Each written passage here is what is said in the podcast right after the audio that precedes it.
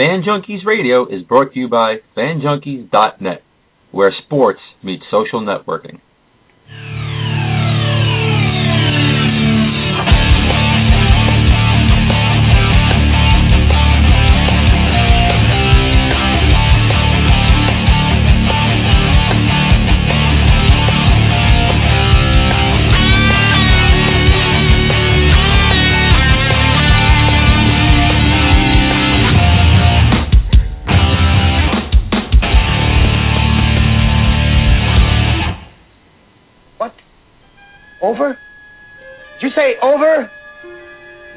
Is over until we decide it is. Was it over when the Germans bombed Pearl Harbor? Hell no! Germans? Forget it, he's rolling. And it ain't over now. Because when the going gets tough, the tough get going. Who's with me? Let's go! Come on! Ah! Yes, indeedy, and that sound means that you have found your way to another Frat House Saturday here on Fan Junkies Radio. I'm your host, uh, as always, on Saturday afternoons here at 3 p.m. I'm your host, Frat House Mike. And uh, momentarily, I will be bringing to you this week's edition of Five Minutes at the Frat House, uh, the audio side of that. I'll be bringing that to you in just a couple of moments. Let me throw out the number real quick right off from the start, and that's uh, the number that you can reach me at 347 237 5373 at any time during this program, except during the portion when I'll be playing the actual audio version of Five Minutes at the Frat House. You can reach me at that number, 347 237 5373 couple of things that uh, I wanted to throw out there real quick, uh, as I have been doing on our regular Fan Junkies radio program on Monday, Wednesday, and Friday here at 12 noon. Uh, let's take a look at our little tidbit of today in sports history. Found this one rather interesting.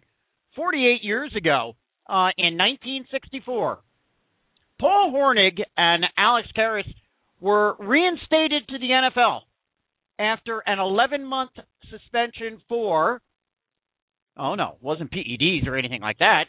No, they were suspended for betting on football games. Really? Now think about that one. Betting on football games in in in Major League Baseball for God's sakes, that gets you banned for life, doesn't it? Huh. Well, there you have it. There's our today in sports uh, trivia. Uh, just one of those kinds of things, as happens so so many times. Just uh, things that make you go, hmm, scratching your head. All right, all right. We got a call. Let me let me bring this call in here right now, and I believe, yes, indeed, I do know. I uh, I've got uh, I've got a good friend of mine online, and that's Mark. Hey, brother, how are we doing today? Hey, good morning. Good good good morning. Good morning. It's morning for Yes. me because I work late. Yes, Uh, indeed. couple of things I wanted to uh, throw out to you. These are non sequiturs for you, uh, just to chew on. Um, the first one, because we're going to be opening, obviously, MLB's uh, Major League Baseball season. Uh, your fighting Phils. I wanted to I wanted to get your take on something. You've got a, a great triumvirate of starting uh, pitchers out there. Obviously, uh, it's the envy of, of several teams. You've got, you know, Roy Halladay, you've got your Cole Hamels, you've got your Cliff Lee. That's a pretty strong triumvirate. Uh, evidently, there's some chatter though, and some worry, I guess, about whether or not Doc Holliday, Halladay, is all he's cracked up to be. Is he on decline? Do you think, Mike? Um, Uh, he got rocked pretty badly earlier this week. Uh, I was reading, um, I guess, versus Detroit, was it? Yeah, I believe uh, it was against for the, like uh, the seven Tigers. runs in like only two and two thirds innings. I mean, it was Yep. really a struggle for the guy. Uh, Cy Young Award winner, if I'm not mistaken. Is that right? I think so. Yes, yes. Um, does that put pressure on him? Is it too early to say? Do you have a take on that? I uh I I frankly think it's a little early to say. I think the bigger concern right now uh that is being reported by scouts and what have you that are watching uh Halladay's performances is not so much that he's getting lit up. uh, but the fact that he has lost tremendous amounts of velocity uh, on on uh, his pitches. Uh, Well, in that particular, his fastball's only in the like 80s, right? Yeah, this- I mean, right in that particular game, uh, he was averaging 84 to 85 miles an hour. That is not Major League Baseball type of pitching, and I think that that's what's got uh, some of the scouts uh, a, a little bit concerned. Their antenna are up uh, because that was not just a one game uh, manifestation. That apparently has been something that we have been seeing fairly consistently throughout this exhibition season. So, right, right. That was the take I I got from it. I mean, obviously this wasn't just a one and done. He had a bad outing. Right. Yeah, Uh, it, it's. It, I I would say that it is a little bit concerning. Um, I still kind of feel that it is a little bit early uh, to be sounding any particular alarms. Um, there have been rumors, believe it or not, that I have heard uh, that if it does continue, however, if we continue to see this kind of situation uh, continue to decline or stay where it's at, and we're not seeing any kind of elevation upward, that in fact the Phils may, in fact, open the season with him on the DL. Yeah, interesting. Now, you know, the other two um, of that three are left-handers. Do you think there's an advantage being a lefty, or you really don't think? I guess the mechanics of the body work the same way whether you're, uh, you know, inclined left or right. But I'm just curious. You've got two lefties of of three in that starting rotation. Um, again, that I think are enviable to a lot of teams out there when they look at at, at the uh, the statistics and they look at the roster sheet, they say, "Wow, look at those Phils. Boy, they got the one, two, three. Uh, wouldn't we like to have something like that?" Uh, two of those three are lefties. I mean, is there something to it or not really? I, you know, I, I'm going to be perfectly blunt. I don't have enough knowledge on the mechanics of the game to be able to state one way or another. I frankly don't think so. I think that you can see um, this type of scenario play out regardless of whether a pitcher is a, a right-handed pitcher or a left-handed pitcher. That's Right. just my personal read on it. Um, right, right, right. you know, i- if there's a pitching coach out there that that wants to jump in on that one, you know, three four seven two three seven five three seven three. Jump in and give us your opinion. I don't have enough knowledge to know whether, in fact, there's any particular advantage or disadvantage. From what I have seen and just from reporting um, and, and watching games over many, many decades now, I would say no. Okay. You know, it's a long way to go. Um, obviously, we haven't even started the season, but um, and I'm I'm you know I'm just throwing this out there, kind of off the cuff. I mean, we're we're just talking here. It's it's not uh, something we're going to uh, live by. Um, your team missed out on the playoff seat. You know, for the first time since like '06 last year, they didn't they didn't uh, make the grade. Um, I think it was an eye opener for everybody, Charlie Manuel all the way down. Um, do you suppose you have the pieces to be in the playoffs this year, or is that going to be something that's going to take all year to figure out? I, for one, do not think we have the pieces. Uh, I, for one, have been on record uh, early on as indicating that uh, I believe that the Phils will be a 500 team. Uh, I think they may struggle actually to even win 81. Um, I believe that the over/under uh, on their season in Vegas right now is around 81, maybe 82, maybe 84. I would play the under on it. That's just my personal opinion. I'm being very honest and very uh, pragmatic and very realistic about it. Uh, Right. there there are a lot of fans here in the Philadelphia region who uh you know they're drinking the Kool-Aid and thinking that well you know this is going to be like the 83 team uh where it's a bunch of uh, Wheeze kids uh that are going to be able to make a run at it and surprise a lot of teams. I suppose anything is possible. Um you know there's a couple of teams in the uh in the uh division that uh uh, you know I think you could probably strike off immediately. The Marlins obviously um the uh the Mets are in a rebuilding season. Uh however nonetheless uh you know you got Washington in there who is who is just a monster Absolutely. and Atlanta is coming on.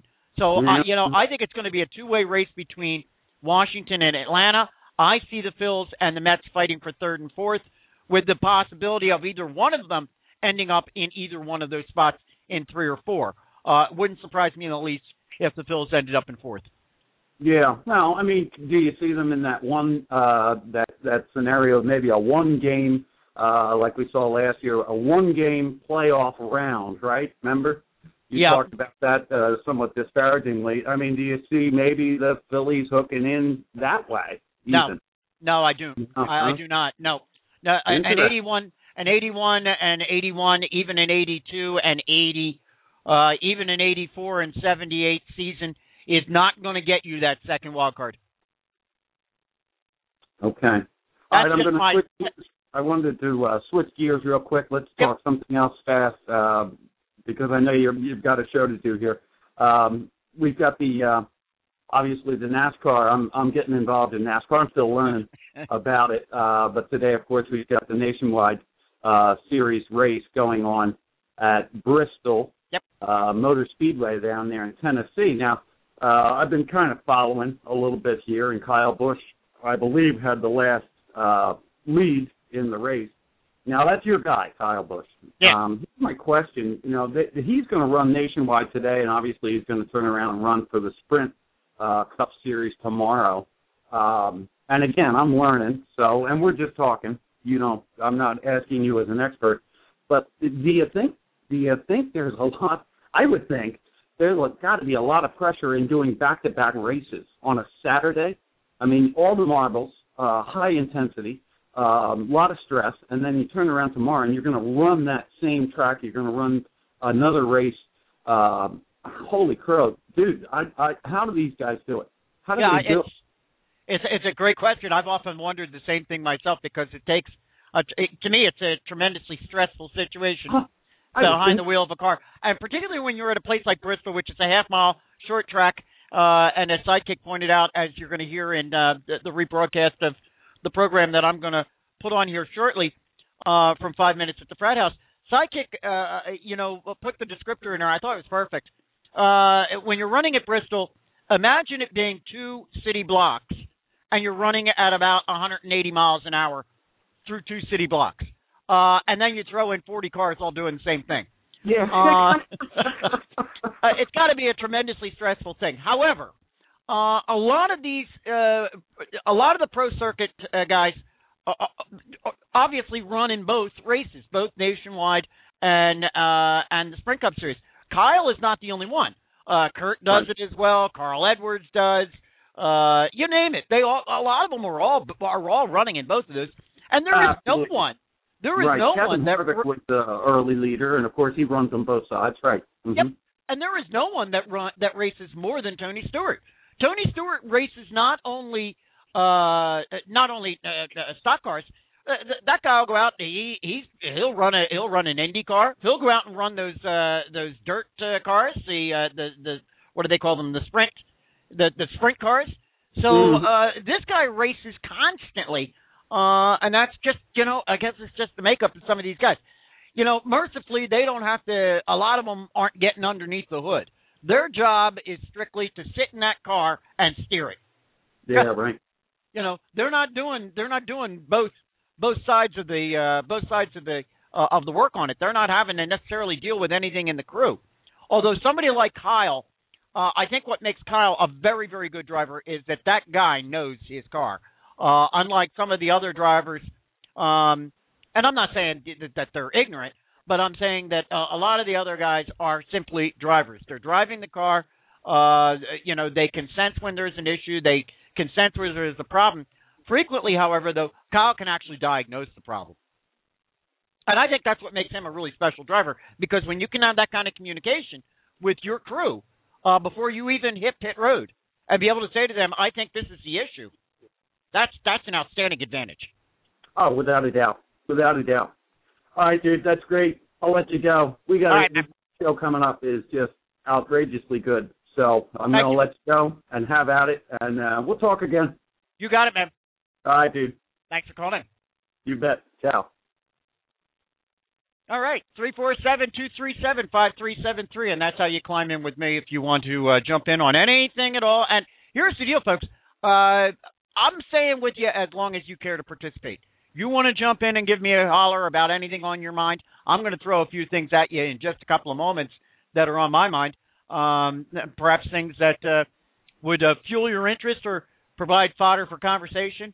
Uh, I'm going to throw a few things at you in just a couple of moments here. Um, but anything at all, just as uh, uh, as my good buddy Mark did there.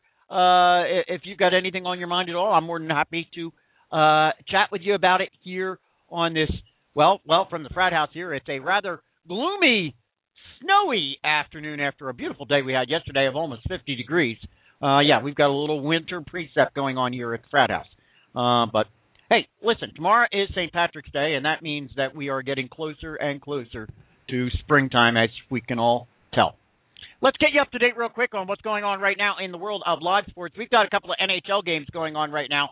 Uh, in the third period, uh, about 12 minutes uh, remaining in that uh, in that third period. Uh, the Bruins are up on top of the Capitals, uh, four to one. the Penguins, holy smokes, putting it to the Rangers right now in the third period with about eight minutes remaining in the third period. The Penguins are beating the Rangers three to zero. The Sabres and the Senators right now, well, that puck just dropped, I believe, just a couple of moments ago as we went on the air, about about 15 minutes ago as we went on the air. Uh, and right now there there is no score there. Uh, similarly, no score uh, right now uh, between the Minnesota Wild and the Colorado Avalanche as that puck has just recently dropped about uh, five minutes ago there as well.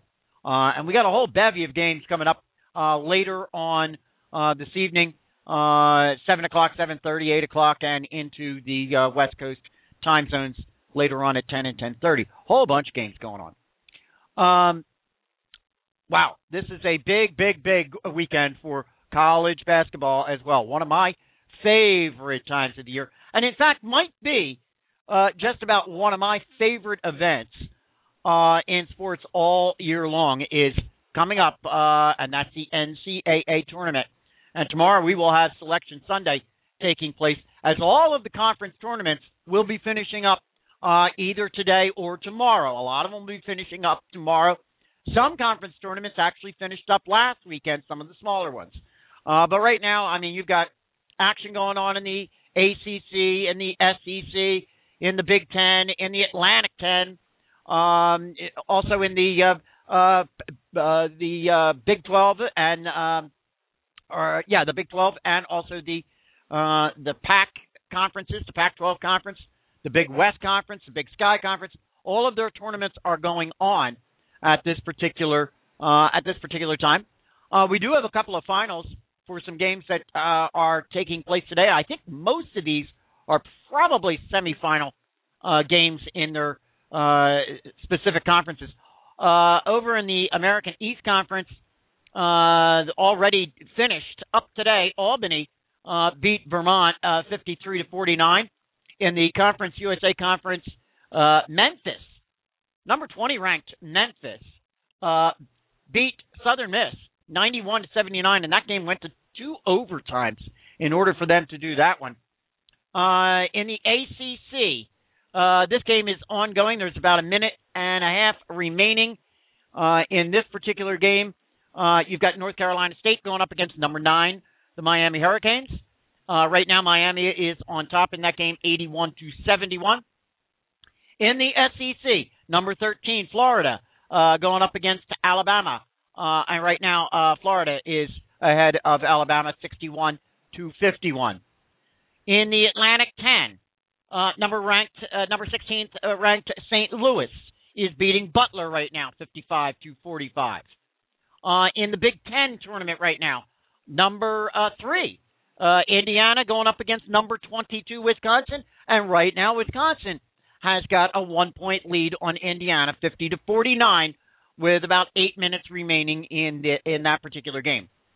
And those are the games that we have going on uh, currently. Those are games that are currently live. Uh, later on in the A10, you're going to have uh, number 25 VCU going up against UMass. Uh, that's a four o'clock tip off. Uh, what else do we have that's of interest uh, in the Big Ten uh, tournament uh, at four o'clock? You will have number eight Michigan State going up against number ten Ohio State. That should be a good game. Uh, and all of these are leading up to Selection Sunday, which will be taking place tomorrow at seven o'clock. You can bet I will be tuning into that one.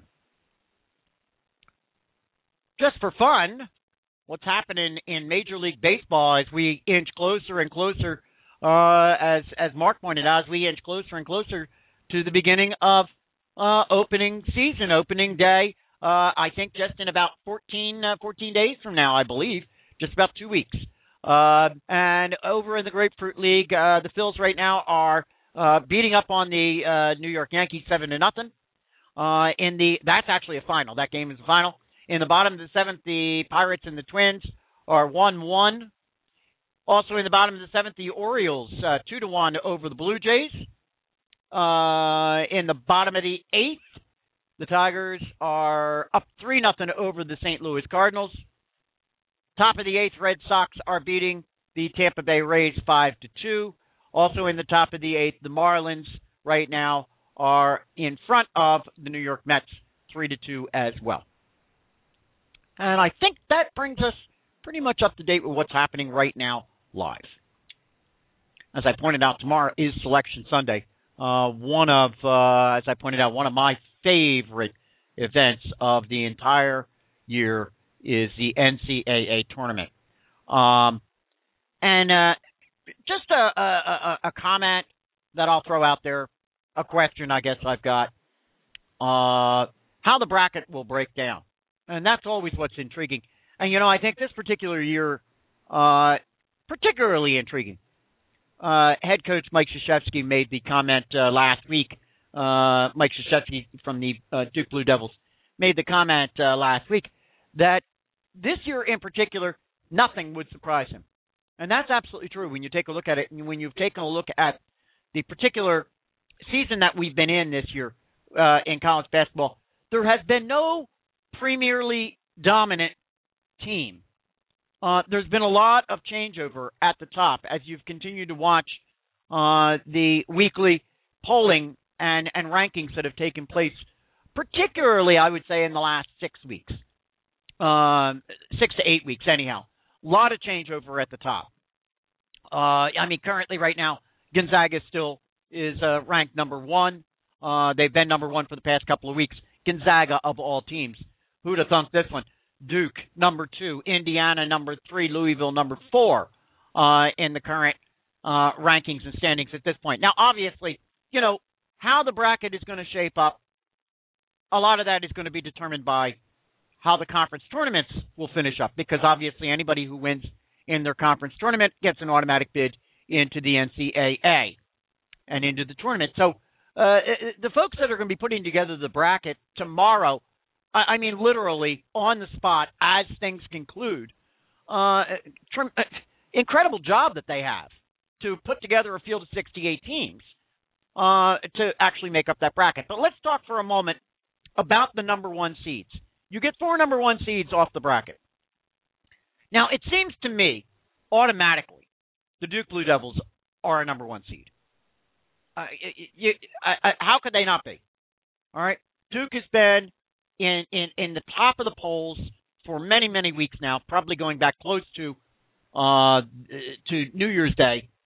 How could you not give Duke uh, a, a number one seed? And here's the thing with Duke: Duke has been consistent. All right, they have not been one of these teams that has been at the number one spot and then all of a sudden drops all the way down and you know then has to fight their way back to getting up to uh, near the number one spot again. They have been consistently up in the top four, top five now for many many weeks. It seems to me Duke has got to be one of the four number ones. It would also seem to me Indiana should probably as well be another number one. Now, and for the same exact reason that, that, that I that I give for Duke. Indiana has been a consistent player, and so therefore you would have to give some nod to Indiana as being one of those four number ones. After that, it starts to get a little muddied, and I'm not quite sure where it's going to go. And I think that's what's going to make tomorrow particularly intriguing. Where do you go as far as the other number ones? Do you wait until all of the conference tournaments are finished? And you determine it from there. As we've seen, uh, a lot of times somebody can win a conference tournament, uh, but not necessarily deserve getting a, uh, a, a number one seed. Uh, you know, for for God's sakes, we already know that uh, a couple of teams that are automatically, by virtue of winning a couple of their conference tournaments, just last week, uh, a couple of teams that have already made it into the bracket, they'll automatically get a bid uh, on the bracket. Uh, include the uh, include Florida Gulf Coast uh, University. You're sitting there scratching your head and going, "Who?" Yeah, Florida Gulf Coast University. Uh, they won their conference tournament. Belmont uh, Bruins uh, automatically will get a, uh, um, a, a a bid, I believe.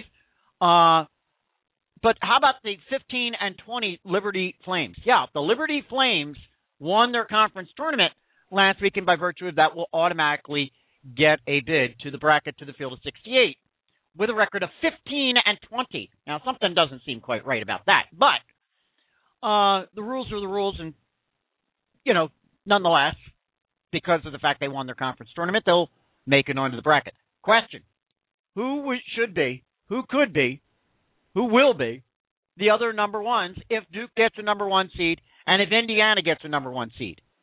Should Gonzaga get a number one seed? There's a lot of rumor out there Gonzaga will not, despite the fact right now they are ranked the number one team in the country, have been for the past two weeks. Rumor is Gonzaga will not get a number one seed. Something doesn't seem quite right about that. However, when you start taking a look at things like RPI standings, and when you start taking a look at things like strength of schedule, then in fact maybe it becomes a little clearer as to why perhaps maybe they should or they shouldn't. Should Gonzaga get a number one seed? Louisville. Should Louisville, who has kind of scratched and clawed their way all the way up now into the top four, should Louisville get one of the number one seeds? How about the Michigan Wolverines, who at some point or another during the course of this season, they have been ranked number one. Should Michigan get one of the number ones? Or is it going to be somebody completely that we're not expecting? Could it be Georgetown getting one of those number ones? Uh, Kansas. How about Kansas? You know, it, to me, tomorrow at 7 o'clock on CBS going to be just positively fascinating from the standpoint of watching teams and hearing about teams that, you know, teams that a lot of us perhaps maybe are rooting for that might be on the bubble. I'll give you a good example. My LaSalle Explorers on the bubble. They lost in their A10.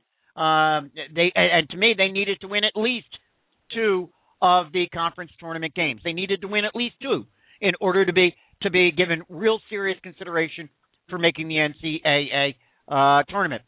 Right now, still considered to be a bubble team as they lost uh, uh, in the first round of the Atlantic 10 uh, co- uh, conference tournament. So uh, we're going to be watching it for that reason, but we're also going to be watching it because I think there's going to be a lot of intrigue up in some of the upper echelon seats. So I throw the question out there to you folks. Uh, who would you put up there as your, well, your number four? Who would be the four number one seeds that you would give it to?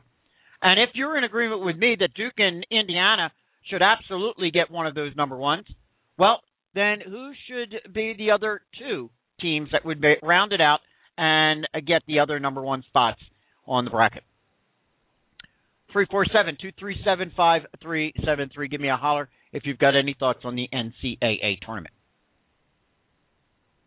This week it's been NFL free agency going on, and uh, some teams have really, really made uh, some steps, and some teams, well, I asked the question: Are they serious contenders at all?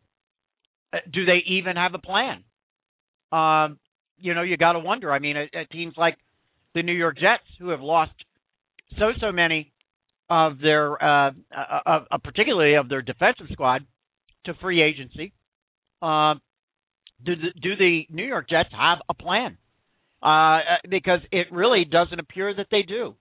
Uh, yesterday's Friday's uh, uh, Fan Junkies radio program, Jonathan and I had uh, Chris Lopresti on from the uh, from WFAN. He is the uh, New York Jets uh, beat reporter for WFAN up in New York, and uh, we we had uh, quite a extensive conversation with him about the New York Jets.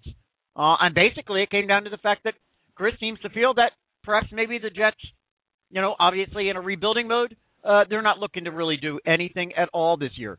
Uh, just trying to work towards the future, take a look at what things uh, will look like in say 2014. So the the Jets have been a team that have kind of uh, really not done a heck of a lot. Um, you got to wonder what uh, the New England Patriots are up to. I'm not quite sure. Um, you know, there's been a lot of question about the fact that uh, they just let Wes Welker go as easily as they did. Of course, you know, many are going to come back and say, well, wait a minute, wait a minute, hold on, hold on. They picked up Danny Amendola. All right, okay, all right. Frankly, personally, I think Danny Amendola is a bit overrated, but that's just my personal opinion. Um, so you got to wonder. I mean, what uh, what uh, what what are the uh, New England Patriots doing? What is what is Arizona and Buffalo doing? I mean, both of their quarterbacks they kicked to the curb. All right, Arizona kicking Kevin Kolb to the curb. Kevin Kolb didn't want to restructure his contract. He was due eleven million dollars. Listen, I understand Arizona for that one. I mean, eleven million is a heck of a lot of money to pay for a guy that you're really not quite sure. You know, he's he had injury issues last year, but let's make no mistake. Arizona was playing very, very well at the beginning of the season when uh, Kevin Kolb was in there. And it was after that, and after he went down with his injury, that in fact that team just completely imploded. So, uh, $11 million nonetheless, a lot of money to pay for uh, Kevin Kolb, in my opinion. So I understand that Arizona wanted to restructure that. Kevin Kolb didn't want to restructure. He ends up right now on the unemployment line. How about Buffalo with uh, with Ryan uh, Fitzpatrick. What's what's I mean, you're going to kick this guy to the curb. Now I understand that up in Buffalo they kind of felt that they weren't getting what they paid for. I understand that. But where are they going to go uh, with this whole move? Where are they going to go with this? As I have pointed out, this draft is not rich, in my opinion, uh, for offensive players, and it's certainly not a very good QB class. And while we're talking about QB classes, suddenly everybody's talking Geno Smith. Really? This was a guy during the regular collegiate season. Many were saying it would be he would be lucky to be a second round pick. Second round pick. Lucky to be a second round pick. Right now, so many are beating the drum for the fact that Geno Smith is going to go somewhere between one number one and number five. Now, eh, you know, we see this kind of thing happen every single year. Everybody places the emphasis on the sexy position of quarterback. And everybody suddenly, you know, quarterbacks who, you know, during the regular season were maligned, were were were, were downgraded. Suddenly, as we move closer and closer to draft time, you just see their stock artificially inflated. And that's exactly what you're seeing right now with Geno Smith. Everybody's clamoring for Geno Smith. All right. We saw the same thing with Andrew Luck last year. Andrew Luck was considered to be, you know, a- automatic Heisman Trophy winner from the very beginning of the uh, collegiate season in uh, at the beginning of uh, last year. All right, and then as the season went on, and as we moved closer and closer, all of a sudden we started hearing about some other guy, Robert Griffin III. Well, who was talking about him at the beginning of the season? Now, I'm not taking anything away from RG3. He's obviously shown us and proven to us that he is something special. But it, it just it, it it infuriates me in some respects that you know nobody seems to remember. Here we are in the throes of talk of drafts and talks of uh, changes in um, in staffing positions and what have you on on on professional football teams as we've got free agency going and as we've got the draft coming up in about six weeks. It infuriates me how nobody seems to remember what these guys were being counted as particularly the draftees, what these guys were being counted as just a few months ago, back in September, October, November, as the collegiate seasons went on. And suddenly everybody gets themselves up in a lather. Oh, let's go get Geno Smith. Ah, uh-uh. no, come on, let's get it straight.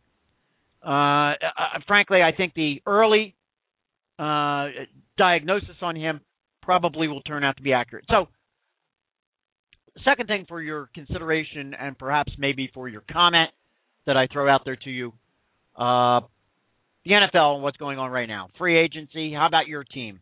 Are you happy with what your team has done? Uh, how about some of the players that they perhaps maybe have picked up during free agency? How about the draft? Um, where's your team at? Do they have a plan? Uh, are they making improvements or are they going backward? Or are they holding pat and staying put? So give me a holler on that one, 347 237 5373. last but not least, I'm going to throw this one out to you uh, because uh, we had been discussing it um, during the course of uh, our regular Fan Junkies program. Um, there was a report that came out of uh, Yahoo uh, Sports just today, actually, from uh, Mark Townsend, uh, that the MLB, uh, in fact, the headline reads MLB coming after players connected to Biogenesis Clinic. Alex Rodriguez and Ryan Braun in sights.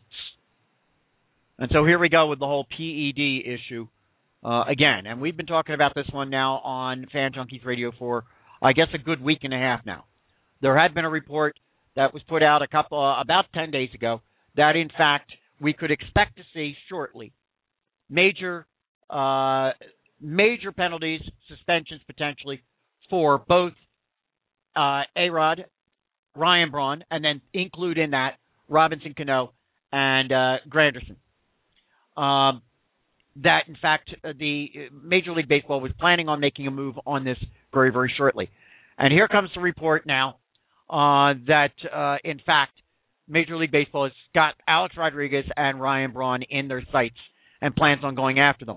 This coming on the heels apparently of a 100 game suspension yesterday that Major League Baseball handed down to a minor leaguer, uh, Cesar uh, Carrillo. 100 game suspension uh, for apparently being involved in the biogenesis clinic in Florida. Uh, the report reads uh, as noted yesterday, it will be more difficult for Major League Baseball to pin down players such as Rodriguez and Braun for a number of reasons. Chief among them uh, being their protection from the Major League Baseball Players Association, not to mention their personal representation and the overall wealth the game has afforded them. That's a damn shame when you have to read something like that.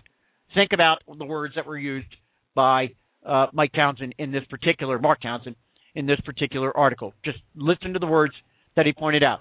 Chief among them being their protection from the Major League ba- Baseball Players Association, not to mention their personal representation and the overall wealth the game has afforded them.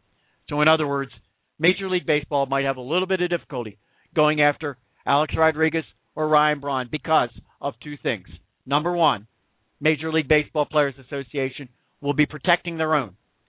And number two, the fact that these guys have made so much money and just their own personal reputation now uh, off of the very game that they potentially, perhaps maybe, were cheating through. Um, this may be the first of a number of shoes dropping on this particular subject as we go forward. Uh, Jonathan and I have been somewhat expecting it, uh, although we didn't know when it was going to happen.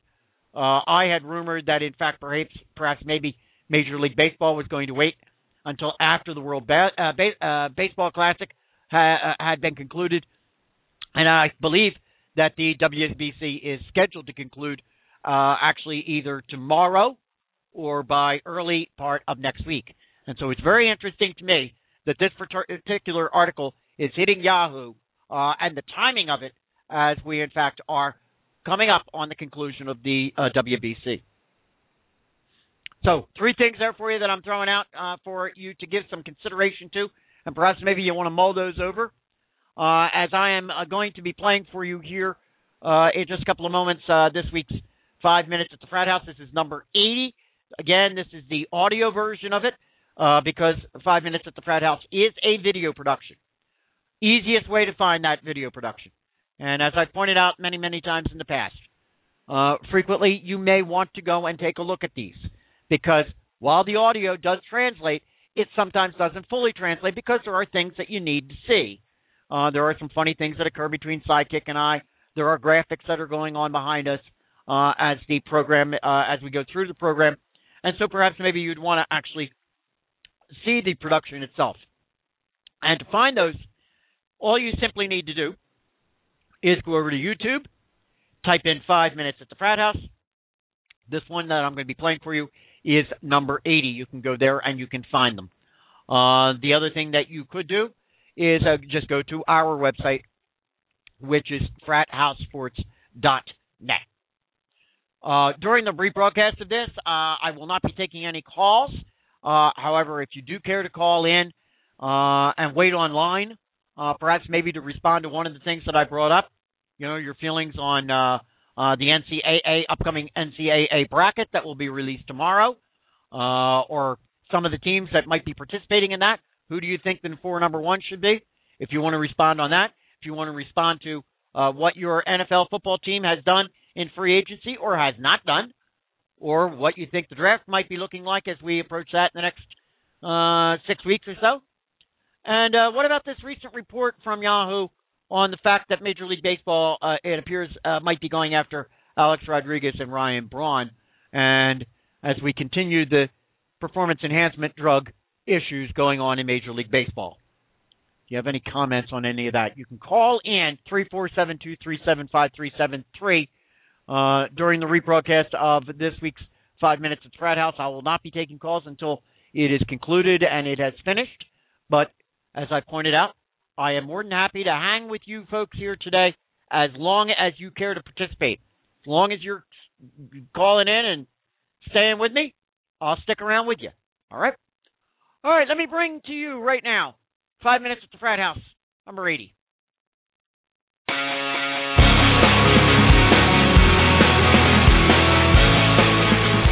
Alrighty, well there you go. Uh, you're you're at the right place. Uh, you're at the Frat House and Frat and uh, Five Minutes at the Frat House with Frat House Mike and Sidekick. And we've had some exciting changes that uh, took place this week, Sidekick. Uh, Yeah. For yeah, for a year and a half now, uh, we've been encouraging all of you to go out to our Facebook page, uh, and now that's a little bit easier to do, uh, and it's a little bit easier to find as we've changed the name of our Facebook page to simply Frat House Sports, uh, to ma- and that's all to match our website. Uh, so now, at this point right now, you've got no excuses uh, not to go out to our Facebook page and to uh, give that a like. All right, uh, got it now. All right, it's simple. All right, Frat House Sports on Facebook. Get out there and give us a like. I like this change. I think this is pretty cool, huh? Yep. Uh, I know you've been encouraging it for a while. uh, yes, I Yes, you have. I know. I'll, I'll give you the credit on that. We got a we got a packed program here. We got all kinds of sports we're going to be Yep. covering, and we're going to kick it off as we usually do, uh, right with motorsports. Um, and let's take a look at that one as we've already got uh, race number three in the NASCAR books uh, that just went down this uh, past Sunday uh, out at Las Vegas Motor Speedway. Uh, and last, uh, and like like the week before, it, it, it was a fast-moving uh, race. Uh, not too much drama. Uh, a, clean race for the most part. Uh, no major major incidents.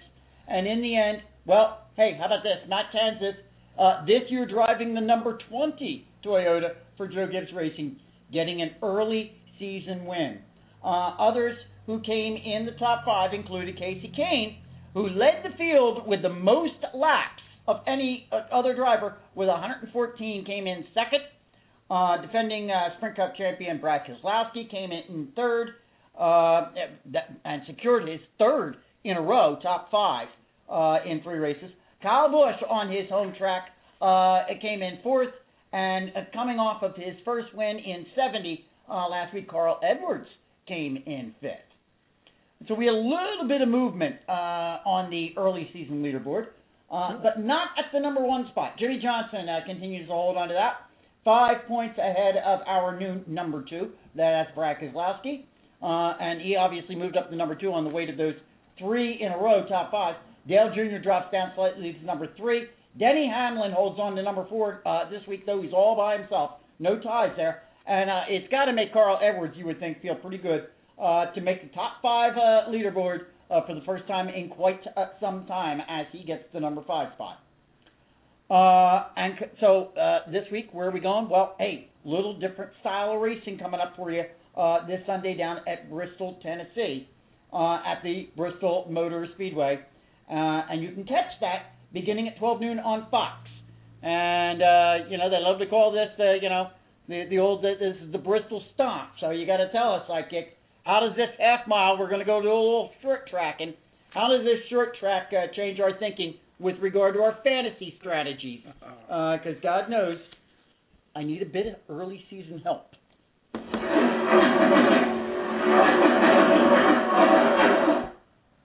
Zoom. All right. So this week we're going short track racing for the first time this season. Yep. Uh, we're going, as Mike said, we're going to Bristol Motor Speedway, also known as the Bull Ring. Uh, this is going to lead some lead to some exciting uh, racing this weekend. Uh, just to put this in perspective to folks, uh, go ahead, close your eyes. Imagine two city blocks. Now imagine driving 125 miles an hour around those two city blocks. Wow. And, and putting 40 cars in there. Yes. Yeah. Yes. So uh, there's going to be a lot of beating and banging and Mhm. tempers and Yep. excitement for fans. So, Oh my good goodness gracious! It's not that bad. Yep. it's actually a lot of fun. so kind of uh, like bumper cars. Yep. So uh, rosters for this week. Uh, you mentioned Brad Keselowski. Mhm. Try to say that five times fast. Uh, three uh, three consecutive top fives. Right. I'm putting him on the list this week. Uh, Okay. He won the 2011 Irwin Tools Night Race and also won the Spring Race here last year. Uh, he's going for 28 bucks. He's the most one of the most expensive drivers. Right. Um, also, I'm gonna go. We're gonna put Kyle Busch on there. Okay. Uh, this is this type track suits him Mm-hmm. with his aggressive nature. Uh, he finished second here in 2008 and then won four of the next five events. Uh, he's going for about 2650. Uh, and then we're going to throw in there Paul Menard, back-to-back top tens last year at Bristol. Mm-hmm. He's going for about 22 bucks. And you know, one one of my bottom feeder favorites, I guess, we're going to throw in Bobby Labonte. I had a feeling you were going there. Uh, he's got three top fives on this track and ten top tens. Uh, he's going for about eleven bucks. All right. Then we're gonna also throw in Terry Labonte, Oh. who's got two wins, nineteen top fives, and thirty-three top tens, and he's going for about eight bucks. Terry's running it. Yes. Okay. As far as I know, right now, he hasn't qualified yet, Right. but he is he is entered. Okay. Okay. So Alrighty, well now with our fantasy uh, suggestions there, let's take a look at uh, oh just for the fun of it, our top ten teams currently in the You know frat what? house, He sure got some funny ideas about fun. the frat house fantasy league currently. Uh, at well, uh, trust me, folks, uh, down here at the bottom, uh, I promise you, it's it's maybe not showing up there. Creeping but up. down there at Creeping. the bottom in number ten uh, is our frat is our fantasy expert sidekick. uh, who made the top 10 uh, list uh, this week. Uh, our technical director, Brandon, moved up to number two. Uh, and while, uh, uh, yeah, you know, I'm making fun of Sidekick being down there at the bottom at number 10. Listen, I have made a little bit of movement myself. I actually moved up from 17 to 16 uh, just this last week. So, all right, all right. All right, so there you go. uh, good luck this week as we go short tracking. Good luck to all of our Frat House Sports uh, NASCAR fantasy players uh, as we go into race number four. Um, before we jump off of motorsports, uh, let me just throw out a reminder there about NHRA kicking back up again because we haven't had any NHRA action in the past couple of weeks, uh, but you're going to have some this weekend uh, down in Gainesville, Florida, uh, as they get going up with the uh, Gator Nationals actually starting tomorrow. Uh, and you can catch the final round of that, as we usually do right here at the Frat House. You can bet we will uh, this weekend. Sunday night will be the final 7 p.m. Uh, Eastern Time on E ESPN2, and we'll be bringing the results of what happened there to you next week at this time. Yep. And a special note at Yes. the Gator Nationals. Yes. This is the first of 16 events for Oh. the Pro Stock Motorcycle That's and first of the 10 for the Pro Mod Racers There you go. at the Gator absolutely right. Nationals. So, Yeah, they don't run the motorcycles in every single event. This is the first one. You're absolutely Yeah. right. There you go. Alrighty, let's jump over and take a look at uh, hey, a little bit of football. Summertime football, Major League Soccer, now in its second week. Sidekick, how about Yep. you give us a quick update on what's happening there? I know it's still early in the season, and we're probably going to be talking a lot more about it as we go through the summer months. But oh sure. you know, early in the season, what's happening over there? Well, uh, let's uh, let's take a look at the leaderboard. Um, so in the Eastern Conference, we've got the uh, Montreal Impact Mm-hmm. uh, with six points. They are undefeated, two and zero, two Mm-hmm. zero and zero. I'm sorry, because we do have ties like in hockey. Correct. Um, and the Columbus Crew with three points uh, are one and one. Uh, Philadelphia won this past weekend, Mm-hmm. and they're now tied with uh, Sporting KC Right. uh, One and in one. third and fourth. Right. They're one and Um, one as well, right? One yeah. and one and one one and zero actually. Yeah. Yeah. Okay. Um, and then in the Western Conference, we have the Vancouver Whitecaps, who are sitting at six points. They're 2 0 0.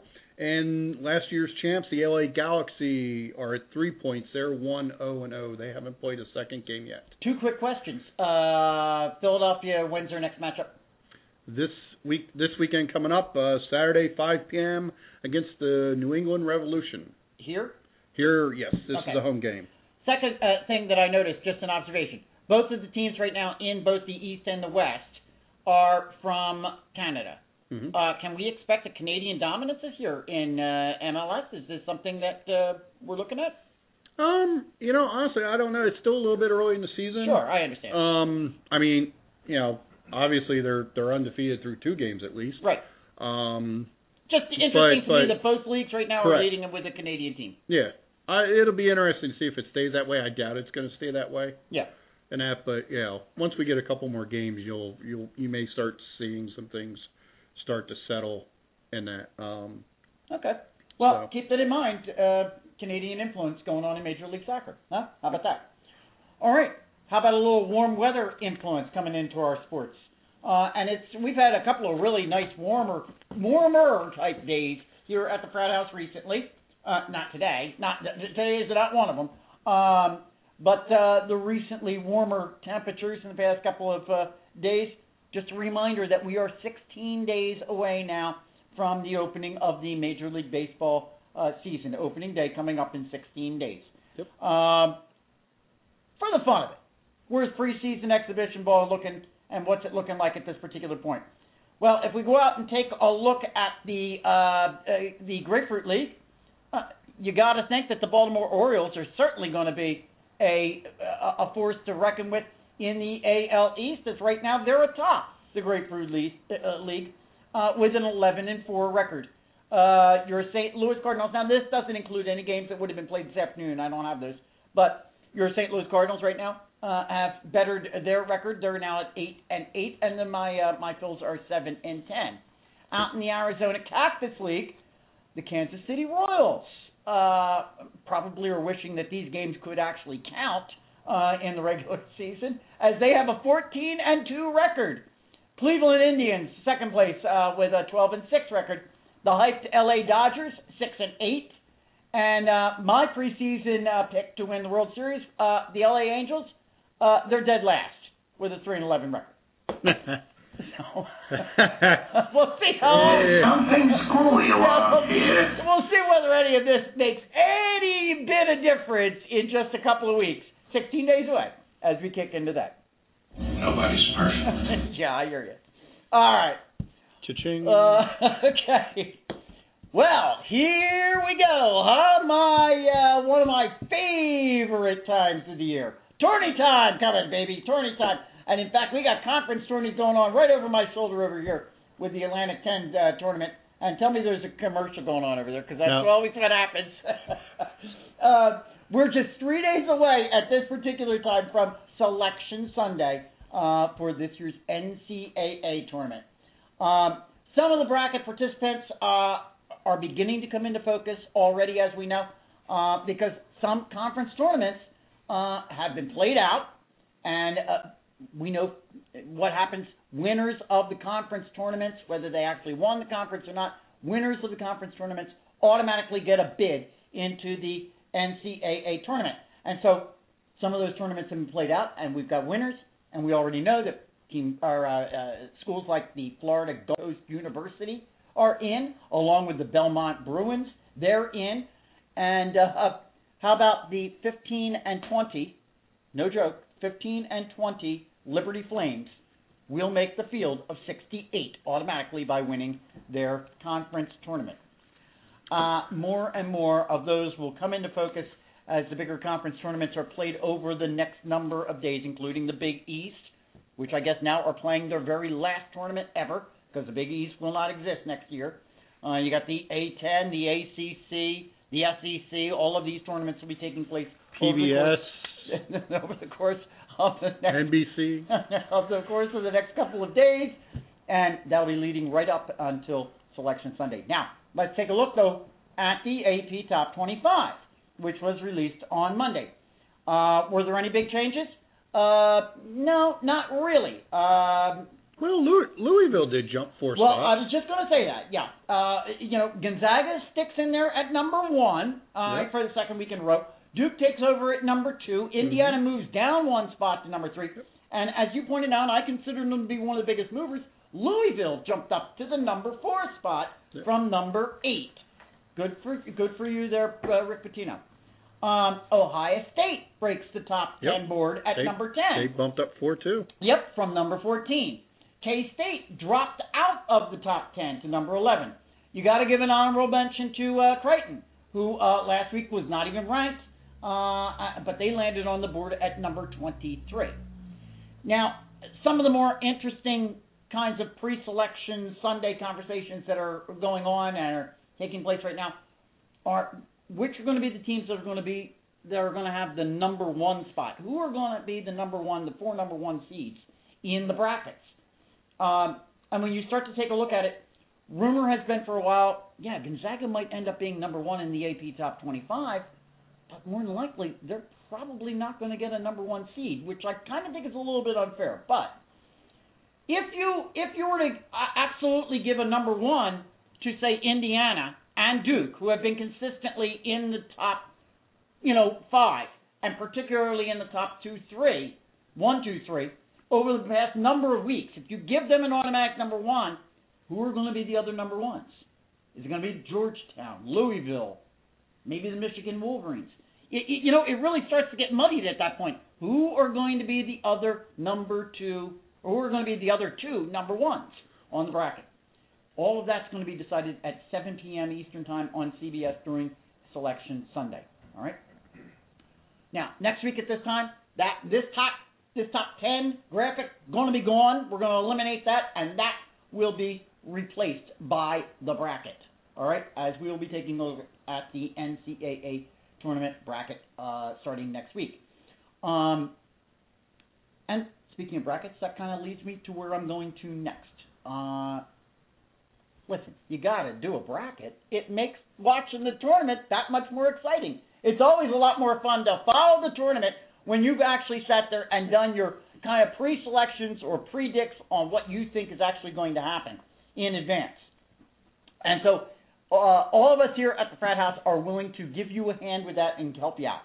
And uh, what we're going to invite you to do, you can jump in and you can join our uh, Frat House uh, uh, Sports Bracket Challenge. All right, uh, it's a private league uh, bracket competition, and it's open uh, to all of you, all of our viewers, all of our listeners, all of our friends of the Frat House. All right. Now, all you got to do in order to jump in on that is got to drop us your email address. All right. Now, there's two ways you can do that. You can either drop drop us a, a, your email address at our email, which right now is frathouseeagleville, all one word, frathouseeagleville at gmail.com, or easier thing to do, just go to our new Facebook page, Frat House Sports.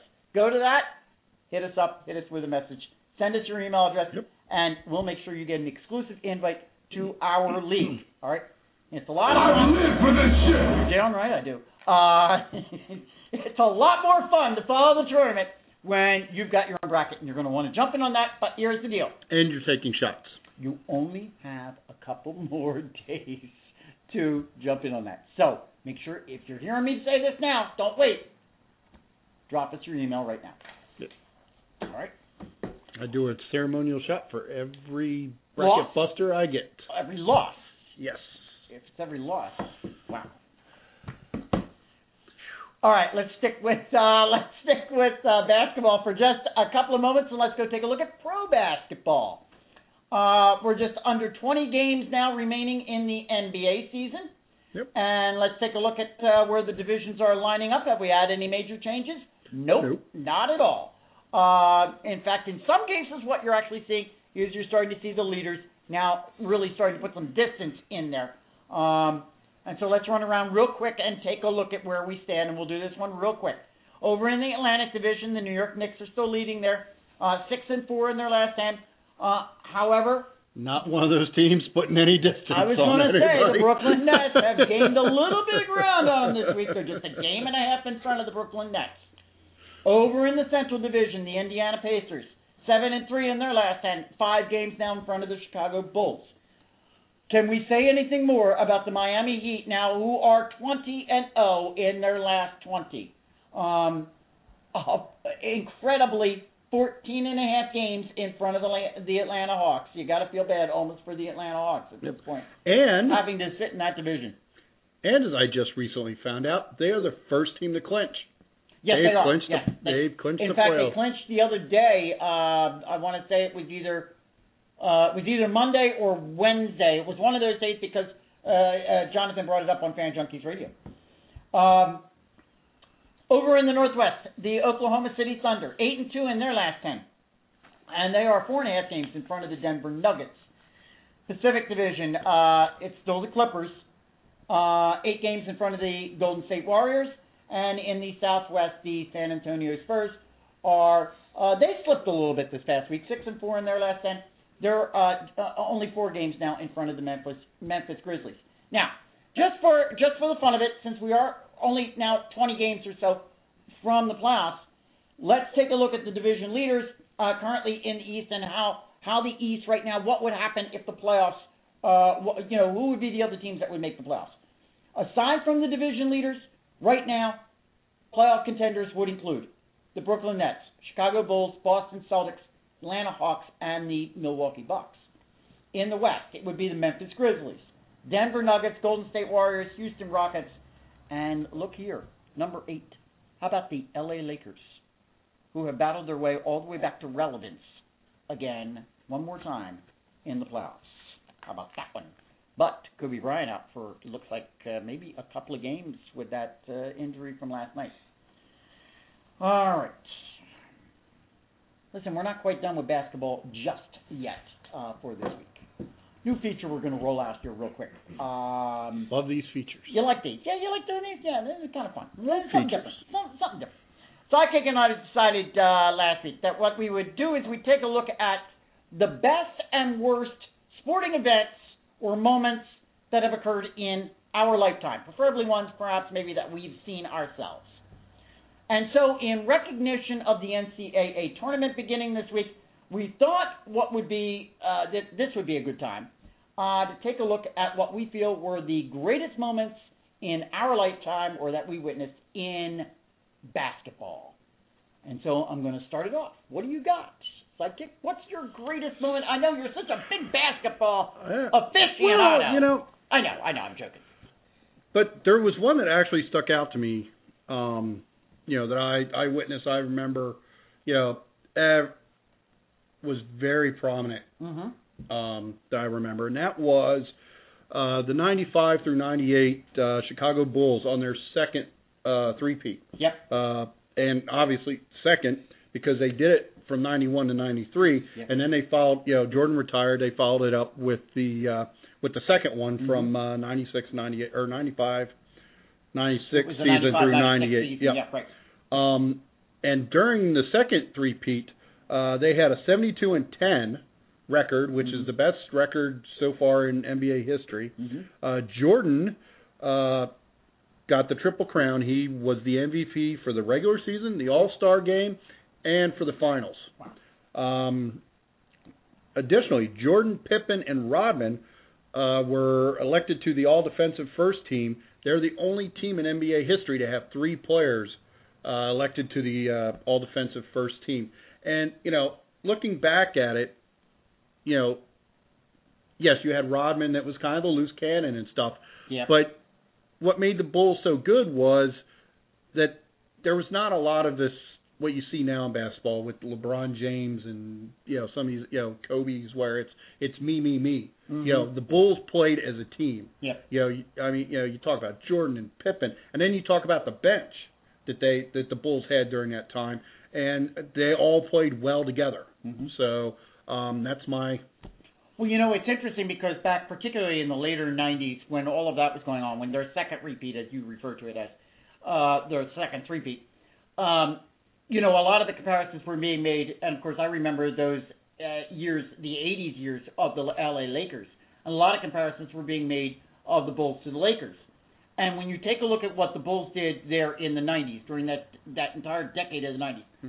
you, you got to think to yourself, this could probably never be repeated again. To have Right. one team win six championships within a period of basically eight years Yep. is absolutely incredible. And as you point out, it's such a me-centered league anymore that I don't know if it's even possible that you would see that sort of thing. So it, it truly is uh, uh, amazing in that respect. I also too think that it, it, you know, you hear so many comparisons today to, you know, LeBron, Kobe, Jordan. I mean, seriously, there's Um, no uh, conversation. It's Jordan, man. Really. Yeah, I, I I'm with you. I mean, you know, I, I'm Six I'm a I'm a little bit of a Six LeBron. MVPs. I'm a little bit of a LeBron hater, Yeah. and I, and I t- you know just because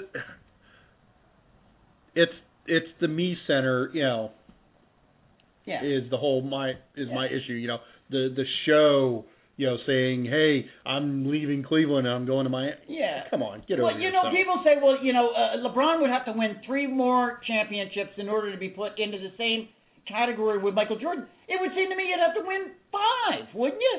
He had six. You'd have to win five. So I, I don't know. Not to mention all the awards and Exactly. stuff that Jordan accrued over that. that Michael over Jordan was without a doubt the greatest basketball player in in my lifetime for sure.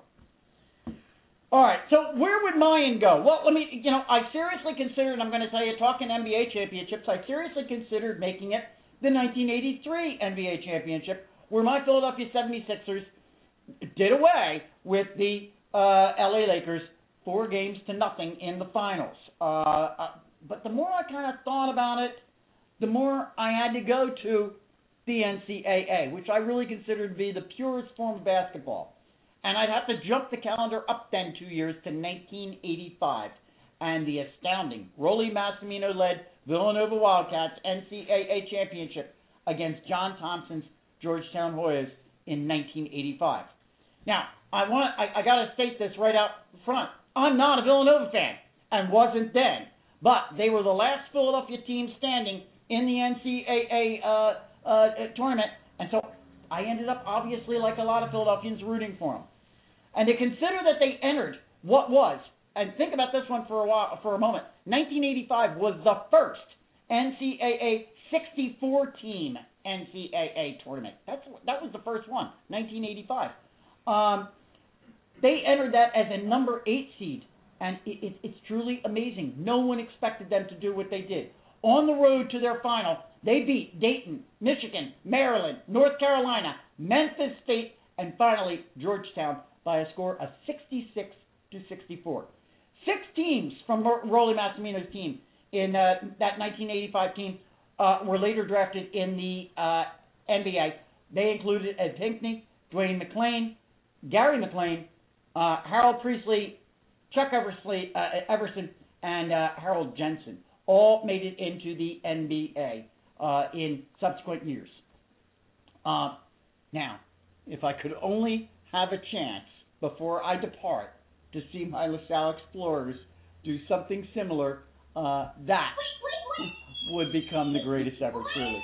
But to me, it was just exciting to watch that Villanova team because with each round that went through, all of us, I think many of us right here in the Philadelphia area, even Villanova fans were saying, oh, okay, this is going to be the one that's going to knock them off. Oh, okay, they're going to lose this one. I mean, I will never forget the round when they went up against North Carolina. Nobody thought that they were going to beat North Carolina. And, you know, to move forward as they did, just an absolutely incredible uh, uh, uh, event that occurred. And I make that my greatest basketball event. Okay, so there's our greatest. Now what we're going to do is we're going to turn the table in two weeks. Uh, Sidekick and I will bring you our worst. That's coming up in two weeks. Uh, worst basketball event or moment in our lifetime, uh, perhaps maybe that we witnessed, but it's got to be with our li- lifetime, uh, and we'll be bringing that to you in two weeks, as I said. Now, in the meantime, here's what I'm going to ask you to do. Let us know what your worst uh, is your worst basketball event that you've ever witnessed in your lifetime. The way to do that? Get over to our Facebook page. How do you find that? Simple. Frat House Sports. Go to Frat House Sports. Let us know what your worst basketball moment that you witnessed was. Or let us know what your favorite was. Yeah, you can do that Um, too. Jump in and let us know what your favorite is if you want to respond to this one. Absolutely. All right. Because we'll be posting the show up there, so you know, Yes, we will. let it. You know, go ahead and tell us what you think What you're. you uh, thought you're right. Uh, Hey, do you think it was? Do you think it was that Chicago Bulls run, or perhaps maybe Villanova, or maybe even another NCAA championship? All right, let's go over and take a look at one more sport. Actually, two more sports we got to take a look at real quick here, and uh, that's the shortened 48 game season that's going on right now in the NHL. Uh, yes, the worst. uh,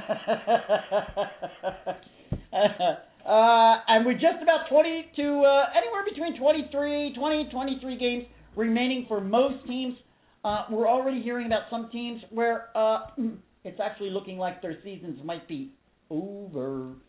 So let's take a look at who's in well, and that was. uh, who, who's in and who's in trouble. And we'll start it off with our division leaders who are not in trouble at all. These are the division leaders. Pittsburgh Penguins right now are leading the Atlantic Division, seven points now ahead of the New Jersey Devils. Over in the Northeast, the Montreal Canadiens just looking better and better every single day with 40 points, and they're now three points ahead of the Boston Bruins. In the Southeast, the Carolina Hurricanes continue to hold in there, three points ahead of the Winnipeg Jets. The Chicago Blackhawks, uh, well, they did lose. Uh, they had two losses in a row, and so that streak is over. But nonetheless, they are now 15 points ahead of a new second place team out there in the Central, and that's the St. Louis Blues. In the Northwest, uh, Northwest, you've got the Vancouver Canucks, uh, who are two points ahead of the Minnesota Wild. That's a very tight race that's going on right there. Uh, Vancouver with 30 points. In the Pacific Division, rather quietly, the Anaheim Ducks have amassed the second best record in the entire NHL. 41 points. They're now 11 points ahead of the Los Angeles Kings. Quiet team, that Anaheim Ducks team. Might just be one of the better teams. In fact, they are one of the better teams on record uh, right now in the NHL.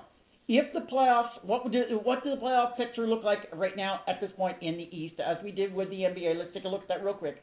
Aside from our division leaders, also in would be the Boston Bruins, the Ottawa Senators, Toronto Maple Leafs, New Jersey Devils, and New York Rangers. In the West, playoff-bound teams would be the Los Angeles Kings, St. Louis Blues, Phoenix Coyotes, Detroit Red Wings, and Minnesota Wild. Okay, there you have it. That's our frozen pond report. No longer any more streaks going on there. Um, maybe with the exception, I don't want any of my Pittsburgh Penguins fans coming back at me. Uh, Pittsburgh right now does have a six-game winning streak, so I don't want to leave them out because I know I'll get some nasty mail from them. Uh, we have a uh, UFC event coming up uh, this weekend. We sure do. Uh, let's hear your lovely voice since you had nothing to say on the last segment. Yep. Give us an update got on that. we got UFC uh, 158 coming up this weekend. Uh, I'm actually super excited about this because I can't wait to see the the the title match uh, in this one. Uh, so we have uh, the uh, UFC uh, 158 uh, at the Bell Center in Montreal. Right. It will be the welterweight champion George St. Pierre GSP Mm-hmm. uh, going up against uh, Nick Diaz. Appreciate you giving me the clarification on that. I had no idea what GSP was. I thought he was fighting against a robot or Ah, something. Yeah, no, no, no. It's Diaz just is as a- fighting a robot. That's George George St. Pierre. Uh, like I said, he's the uh, current uh, welterweight champion. Okay. Uh, they these two were actually supposed to fight back in uh, I believe it was like UFC 137 about three years ago.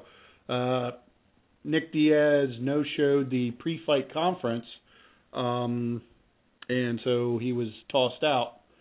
Uh, Was it a disqualified game? Uh, no, no, no. One disqualified. He, they found a new opponent uh, for GSP, and he then uh, hurt himself and wound up not being able to be in it. Okay. So they uh, Nick Diaz wound up fighting BJ Penn. Um, Nick Diaz is a little bit of a loose cannon, I guess. Uh, you know, he's you know he's gotten caught a couple times smoking you know smoking a little bit of the pot. Uh, has a tendency sometimes not show up. A little less refined. Uh, as a matter of fact, I had the the conf, uh, pre pre fight press conference today. You know, Mhm. GSP is in there in his suit, you know, and all looking, you know, all spiffy and everything, like several of the other guys on the card. And then you got, you know, Nick Diaz in his hoodie, you know, looking like uh, Bill Belichick. Uh,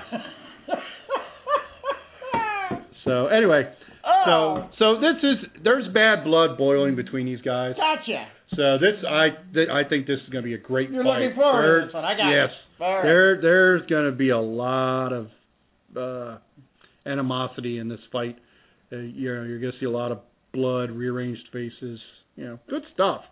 Uh, also on the card, got a little bit got sidetracked there. Uh, we have got Carlos Condit uh, versus Jim Johny Hendricks, who Johny Hendricks I think should have gotten a shot before Nick Diaz. I if if GSP wins this, the next champion welterweight champion match I think needs to be Johny Hendricks. I mean this guy his KOs are just amazing Mhm. when he knocks people out. Um, also on the card is Jake Ellenberger uh, versus uh, Nate Marquardt, uh, Nick Ring versus Chris Camozzi, and Mike Ricci from last season's Ultimate Fighter. He was the runner-up. Uh, he's fighting Colin Fletcher. That will be at 10 p.m. Saturday night Pay per view. on pay-per-view. Pay-per-view. Right. Alrighty. There's our UFC. I told you it was a packed program. We got everything in there. I can't believe it. One more thing though, we got to do real quick. We got to do our Frat House Facebook post of the week, which will not change despite the fact we changed the name. It's still going to be a Frat House Facebook post of the week. Most viewed post uh, this past week was one that I put up uh, pre NFL free agency uh, when the uh, Baltimore Ravens uh, just began their Marlins like uh, version of uh, their fire sale by trading Anquan Boldin to the San Francisco 49ers. Uh, I asked the question uh, Is this a fair trade? Did the Baltimore Ravens undersell Anquan Boldin, uh, simply a sixth round pick for the San Francisco, from the uh, San Francisco 49ers? Uh, well, it was the most viewed and it got uh, uh, numerous comments. Uh, so you can bet uh, there's going to be plenty of new posts coming, uh, particularly as we go through the next two, two and a half, three weeks of March Madness. And so that's why you got to get over there and make sure you are jumping in on our Facebook page. Keep the posts coming. Make comments yourself. Jump in on comments that are already there. Okay, that's our show for this week. Before we do that, let's uh, give a couple of shout outs real quick. First of all, fanjunkies.net. Make sure you get over there and like Yep. them as well. Join up, free social media. All right, get over there and join in on that. It's very easy to do. Just takes a couple minutes to sign up for that, and it's completely free. Fan Junkies Radio. Jonathan and I are going strong. Had a couple of great, great programs. Uh, uh, just this, uh, just the other day, we had uh, another program that went right through the roof. Uh, uh, you know, terrific guests we've got coming up all the time. So make sure you're tuning into that over on Blog Talk Radio Monday, Wednesday, Friday at 12 noon, and then I'm on on Saturdays uh, with this program at 3 o'clock Eastern Time. So I'll be there again this Saturday. Herb FM uh, Sports. Uh, they're broadcasting us tomorrow night. From 7 to 8 p.m. Eastern Time. And so you get to hear a full hour of five minutes at the frat house. They're broadcasting from out of the Baltimore region, uh, but you can hear it if you've got the internet. You can hear it. HerbFM.com. That's how you get to them. CLW83.com. My buddies uh, Carl and Jim over there. Uh, they're constantly rebroadcasting all the fan junkie stuff. And if you're rebroadcasting fan junkies, then you get five minutes at the frat house because that comes on fan junkies on Saturday. Uh, so we got everybody doing it, as I pointed out before. And of course, then FratHouseSports.net, our own website. So get out there and check that out as we're bringing everything together now. All right. Yep. All right, that's our show for this week. It was a jam-packed one. Next week you can expect very similar, as we're going to be looking at the first week of March Madness, and you know I'm going to be all over that one. All right. In the meantime, you know what you got to do. You got to keep us real. You got to keep us live, and you got to keep us going. We'll see you next week. Going to get a little pull on the Casey. Carl Edwards, is taking, Carl Edwards is taking fifth from Jimmie Johnson. As here we go on the last lap. Three cars ahead, the first of which is Casey Mears. And they'll catch Mears before the start finish line. down, down. And a I got him, man. I got him, buddy. Bring it to the line here. Clear by three. Can you believe you're driving, holding off Kasey Kahne, and you're telling the spotter what you need? Kay looks to the inside, light the candles. Happy birthday, Matt Kenseth.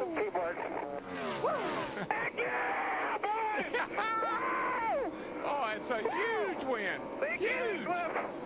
Thank you, Joe, man. Thank you, everybody, man. Thanks for picking up the stops, man. Awesome.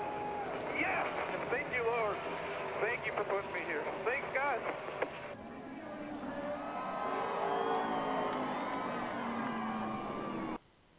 Alrighty, there you go, and that's uh, five minutes at the Frat House number eighty. Uh, again, you can find that one quite easily. Just go over to YouTube, type in five minutes at the Frat House, and you will find all of our productions right there. Uh, if there's anything that you heard in that particular program that you uh, perhaps would like to make a comment about, please do not hesitate to give me a holler.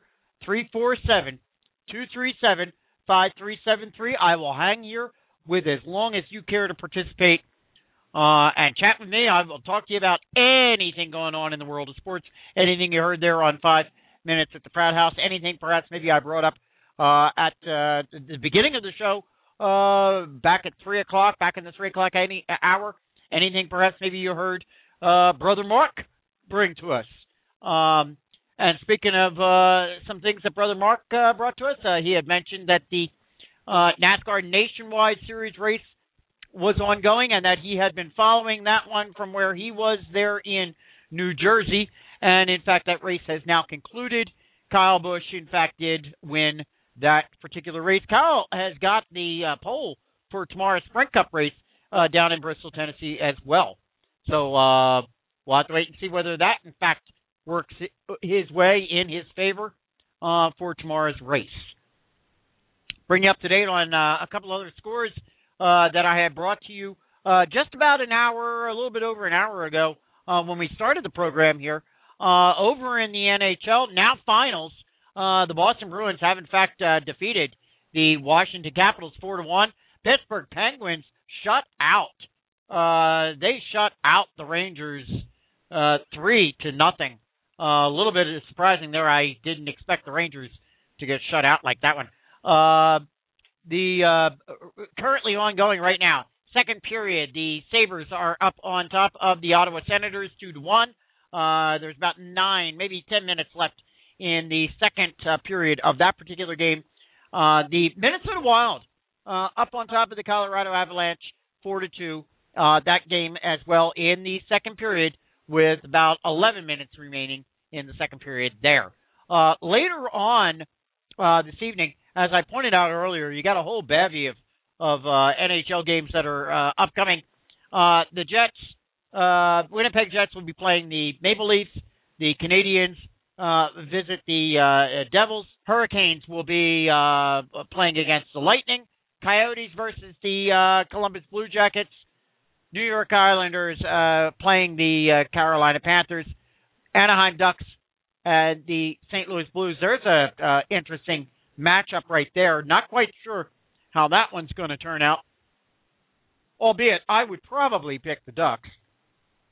Chicago Blackhawks uh, will be up against the uh, Dallas Stars. Uh, Red Wings against the Canucks, and then the uh, the nightcap, I guess if you want to call it that, 10:30 uh, this evening, um, because it's a Pacific game. Uh, the San Jose Sharks will be playing the LA Kings. All right, and those are the games that are going on right now in the NHL, uh, plus upcoming ones as well. Over in um, the NCAA conference tournaments, uh, I had brought you some finals earlier, and I had brought you some games that were in progress. Well, these games now are finals in the Atlantic 10 uh, conference tournament. St. Louis, in fact, did advance in the A10 conference tournament uh, by beating Butler uh, 67 to 56. Good for you, St. Louis. I'm glad to see that. St. Louis is ranked number 16 in the nation. Um, uh, wow. How about this one? This is a final Big Ten tournament. Wisconsin ranked number 22 took out number three ranked Indiana 68 to 56. And as I was pointing out earlier, Mike Krzyzewski from the Duke Blue Devils said, hey, in this particular time, on this particular year, anything could happen. And there you go again. There goes number three ranked Indiana. And I had just been touting them as a potential, um, you know, number one seed in uh, the bracket coming up for tomorrow's selection Sunday. My goodness, is this going to change anybody's mind over there on the selection committee uh, tomorrow? The fact that number three Indiana went down to number 22 Wisconsin today, and Wisconsin advances in the Big Ten tournament. Over in the ACC, going on. These games are currently ongoing. Over in the ACC, you got about two minutes, oh, about two and a half minutes left in this particular matchup between Maryland and North Carolina. Right now, North Carolina is ahead of Maryland 33 to 24, and that's in the first half. In the SEC, Vanderbilt and Ole Miss tied up right now at 26 26, and that is at the end of the first half. In the A10 conference, uh, number 11 ranked VCU, they are, or I'm sorry, number 25 ranked. They are the number 25th ranked VCU, uh, Virginia Commonwealth, right now are losing to UMass uh, 18 to 11. That uh, is very early right now in the first half. And in the Big Ten tournament right now ongoing, uh, number eight ranked Michigan uh, State is uh, currently on top of uh, number 10 ranked Ohio State, 8 to 6. All right, and so those are the live games that are going on right now. Wow, that Indiana game is uh that's a that's a big big upset. Uh you're going to be hearing some ripples on that one as we go through the day today. I I, I can bet.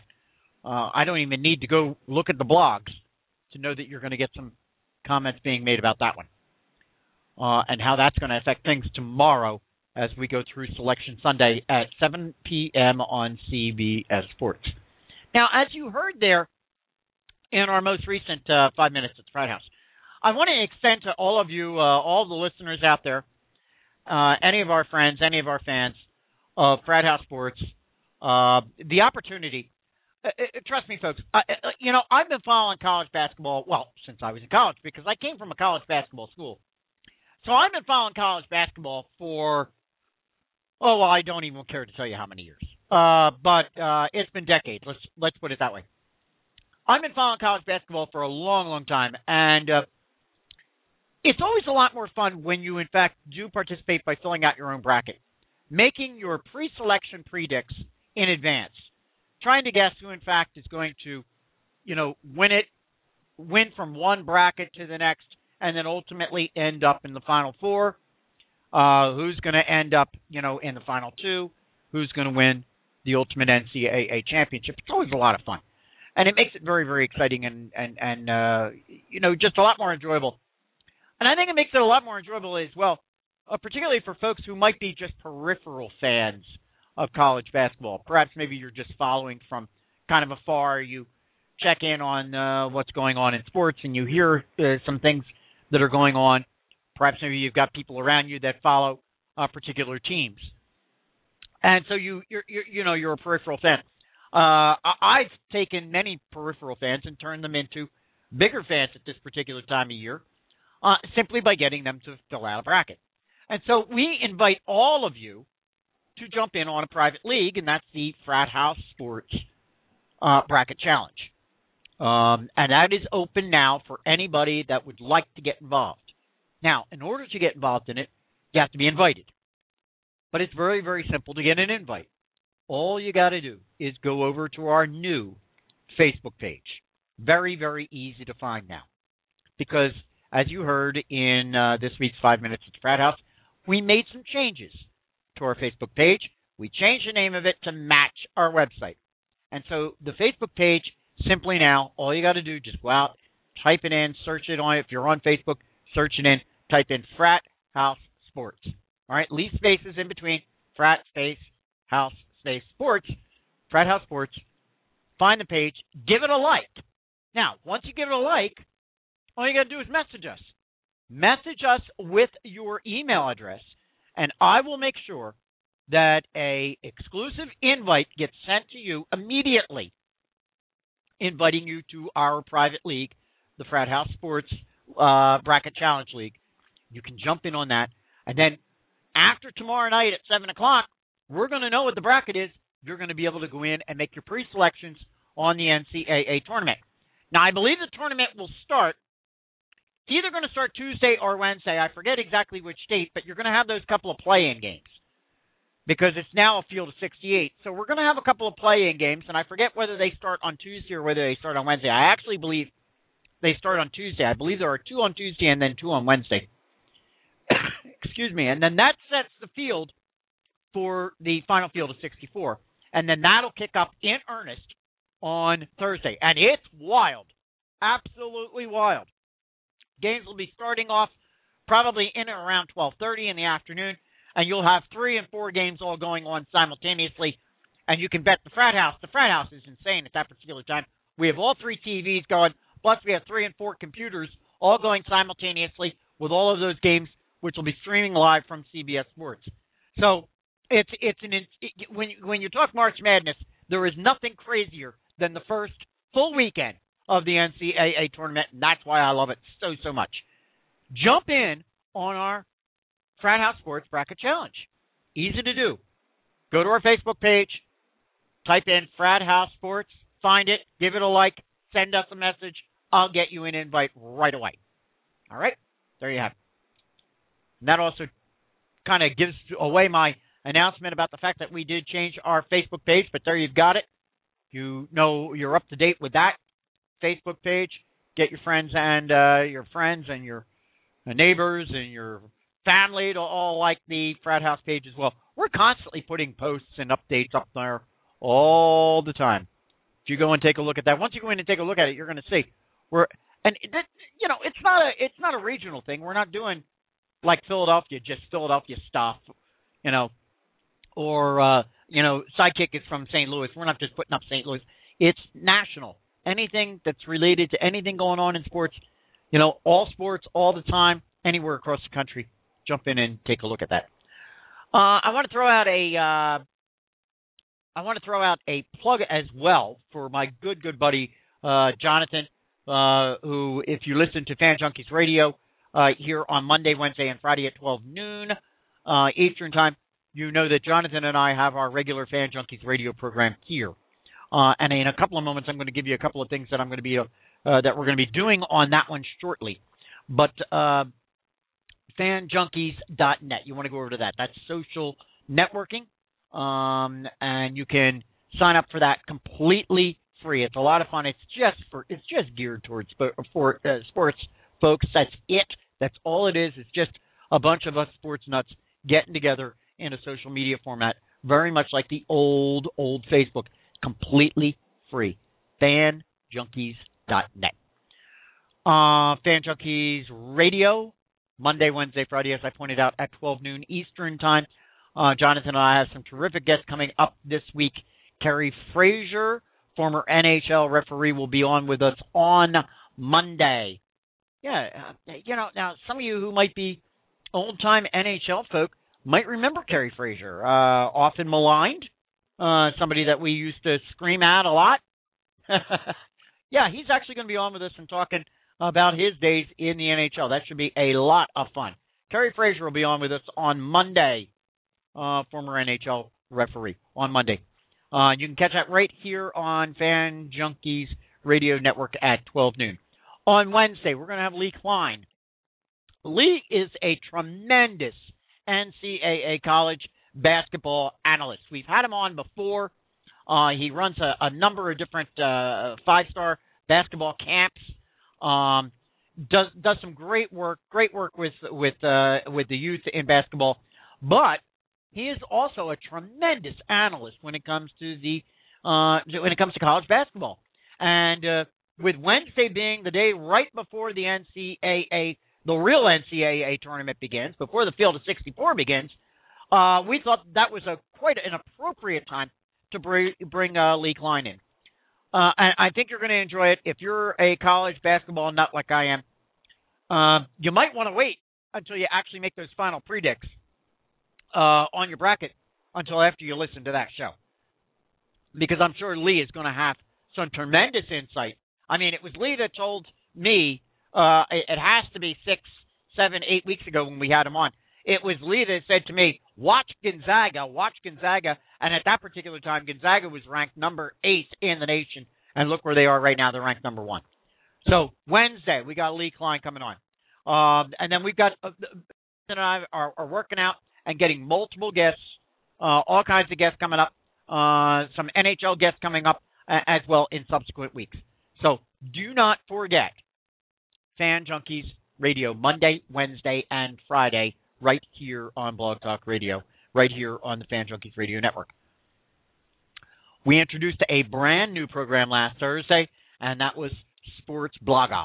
Sports Blogger Radio on Thursday evenings at 8 p.m. Brand new program. Uh, started two weeks ago, actually, uh, with our good buddies uh, John Leary and Scott Blooney from uh, the uh, New England region. And they're bringing us everything that you'd want to know about New England sports, particularly Boston. Boston Celtics, Boston Red Sox, New England Patriots. Uh, what am I missing? I'm missing something in there. Uh, it, it, these these guys, it's incredible. I've I've they really really know. If there's something to be known about, uh, you know, uh, Boston sports, these guys know it, and they know it right off the top of their head. I'm I'm I was I'm amazed. I don't know how they keep that much stuff in their head when it comes to Boston. When it comes to excuse me, Boston sports, you got to give them a listen, and they are on at 8 p.m. on Thursdays right here on the Fan Junkies Radio Network. That's Sports Blogger Radio. I hope I'm pronouncing that right today, uh, guys. Let me know. I'm sure you will on the next show if I didn't get that quite right. You know, I got this Philadelphia accent going. You guys got that, you know, park the car thing going up there in uh, New England. So I'm sure that uh, my good buddies Scott and John will let me know if I don't have that quite right. We're going to get them both on too on our Fan Junkies radio program, so uh, that'll be a lot of fun.